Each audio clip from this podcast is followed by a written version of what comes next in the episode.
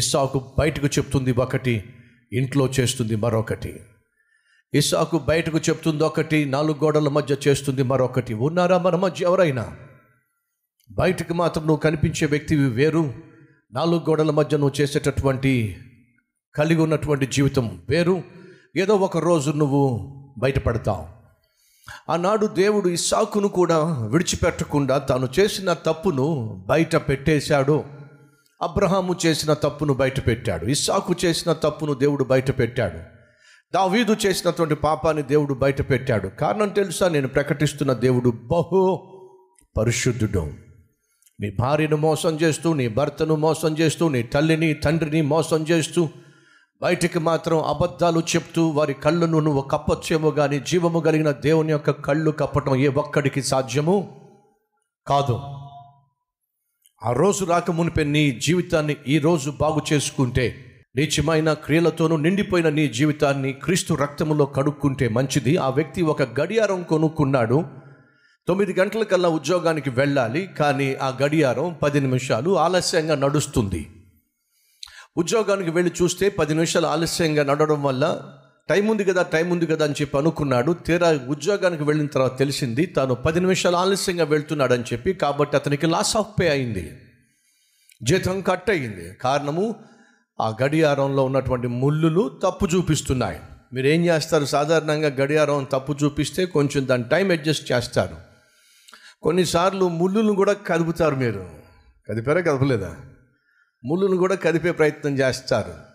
అతడు ఆ ముళ్ళులను కదిపే ప్రయత్నం చేశాడు. ఏం చేసినా సరే అది టైం మాత్రం సరిగా తిరగటం లేదు. ఆ గడియారాన్ని బాగు చేసే వ్యక్తి దగ్గర తీసుకెళ్ళి అంటున్నాడు చూడండి ఇది టైం సరిగా చూపించట్లేదు. ఈ ముళ్ళులు సరిగా చూపించట్లేదు. ఆ ముళ్ళును సరిచేయండి అని చెప్పంటే ఆ గడియారాన్ని బాగు చేసే వ్యక్తి అంటున్నాడు నాయన అది ముళ్ళతో ఉన్న ప్రాబ్లం కాదయ్యా. మరి అది గడియారం లోపట ఉన్నటువంటి సమస్య. ఈ కళ్ళతో ఉన్న సమస్య కాదు నీ చేతులతో ఉన్న సమస్య కాదు నీ కాళ్ళతో ఉన్న సమస్య కాదు మరి నీ హృదయంలో ఉన్న సమస్య అది. నువ్వు అబద్ధాలు చెప్తున్నావు మనుషులకి మనుషులు నమ్మించడానికి లేనిపోని వార్తలు సృష్టించి వారి దయాదాక్షిణ్యముల కొరకు అబద్ధాలు చెప్తున్నప్పుడు గమనించో నీ హృదయము పాపముతో నిండిపోయింది. వ్యర్థమైన వాటిని చూడడానికి నీ కళ్ళు రెండు అప్పగించి చూస్తున్నావు చూసావు దాని కారణం నీ కళ్ళు కాదు కామముతో నిండిపోయిన నీ హృదయం వల్ల నీ కళ్ళు అపవిత్రమవుతున్నాయి. నువ్వు చేసేటటువంటి దొంగతనాలు కావచ్చు వేసేటటువంటి వేషాలు కావచ్చు నడిచేటటువంటి పాపిష్టి నడక కావచ్చు కలిగి ఉన్న పాపిష్టి పడక కావచ్చు దీనంతటికి కారణం తెలుసా? నీ హృదయము చెడిపోయింది కాబట్టి. జాగ్రత్త సహోదరి సహోదరుడా ఈ హృదయము చెడిపోయినప్పుడు ఆ హృదయాన్ని బాగు చేయగలిగినటువంటి క్రీస్తును విశ్వసించటం మంచిది. ఆ వ్యక్తి ఆ వ్యక్తి ఒక చోట కూర్చొని ధ్యానం చేస్తూ ఉన్నాడు ధ్యానం చేస్తూ ధ్యానం చేస్తూ తన చేతిని ఒక చేతిని ఎండలో పెట్టాడు. ఆ చెయ్యి అంతా పూర్తిగా ఎండిపోయింది. ఎందుకు అది ఎండిపోయిందంటే ఆ చేతిని మాత్రం ఎండలో పెట్టి కూర్చున్నాడు. సాధు సుందర్ సింగ్ అనే భక్తుడు వెళ్ళి సువార్త ప్రకటిస్తున్నప్పుడు అతన్ని చూసి అయ్యా మీరెందుకు ఆ చేతిని అలా ఎండలో పెట్టారు? ఆ చెయ్యి పూర్తిగా ఎండిపోయింది. ఎందుకు అలా చేస్తున్నారంటే? అప్పుడు ఆ భక్తుడు చెప్పాడు ఈ చెయ్యి మంచిది కాదు.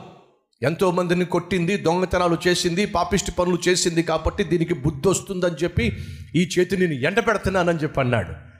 అప్పుడు సాధు సుందర్ సింగ్ చెప్పాడట అయ్యా చేతిని కాదు మీరు ఎండబెట్టాల్సింది చేతిని కాదు మీరు శిక్షించాల్సింది. ఒక మనిషి తన చేతులతో తప్పు చేస్తున్నాడంటే దానికి కారణము తన హృదయంలో పాపం ఉంది కాబట్టి నేను ప్రకటించే ప్రభు యేసుక్రీస్తు హృదయాన్ని బాగు చేస్తాడు హృదయాన్ని పరిశుద్ధపరుస్తాడు. ఆ ప్రభువును విశ్వసిస్తే చాలు అని చెప్పంటే వానికి కోపం వచ్చింది. ఇదిగో ఆ ప్రభు గురించి మీ దేవుడి గురించి మీ మతం గురించి నాతో చెప్పమాకు నాకు అసలు మీ మతం అంటే గిట్టనే గిట్టదు. సాధు సుందర్ సింగ్ అన్నాడట అయ్యా ఇది మతం కాదయ్యా. ఇది పాపిష్టి మనిషిని పరిశుద్ధునిగా మార్చేటటువంటి దేవుని గూర్చిన మార్గము దేవుని గూర్చిన సందేశమయ్యా. అని అంటే ఇదిగో మరలా చెప్తున్నా. నాకు మీ దేవుని చెత్తద్దు కాదయ్యా నా మాట వినయ్యా చేతులు కాళ్ళు ఎండబెట్టుకోకయ్యా అని అంటే ఎడంచేయి ఖాళీగా ఉందిగా దాంతో కొట్టాడు.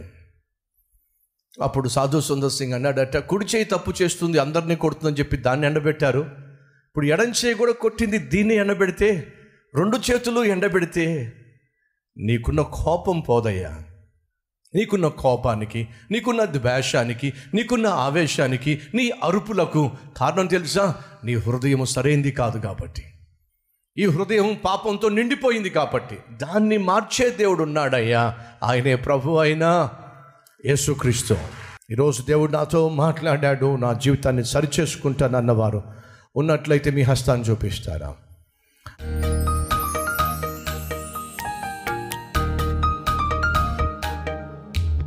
పరిశుద్ధుడు అయిన తండ్రి అద్భుతమైనటువంటి నీ సందేశాన్ని బహుసూటిగా స్పష్టంగా మాకు వినిపింపచేసినందుకు వందనాలు.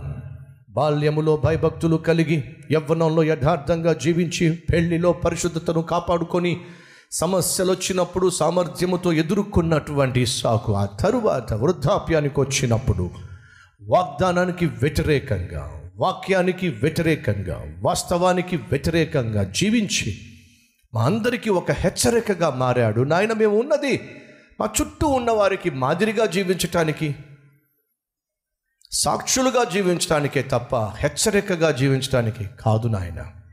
కార్యారంభము కంటే కార్యాంతము మేలు ఒకని జన్మదినము కంటే ఒకని మరణ దినము మేలు. ఈ సత్యమును గ్రహించి తుది శ్వాస వరకు మీరు ఆశించినట్టుగా జీవించే భాగ్యం మాకు దయచేయమని యేసునామం పేరట వేడుకుంటున్నాం తండ్రి. ఆమెన్.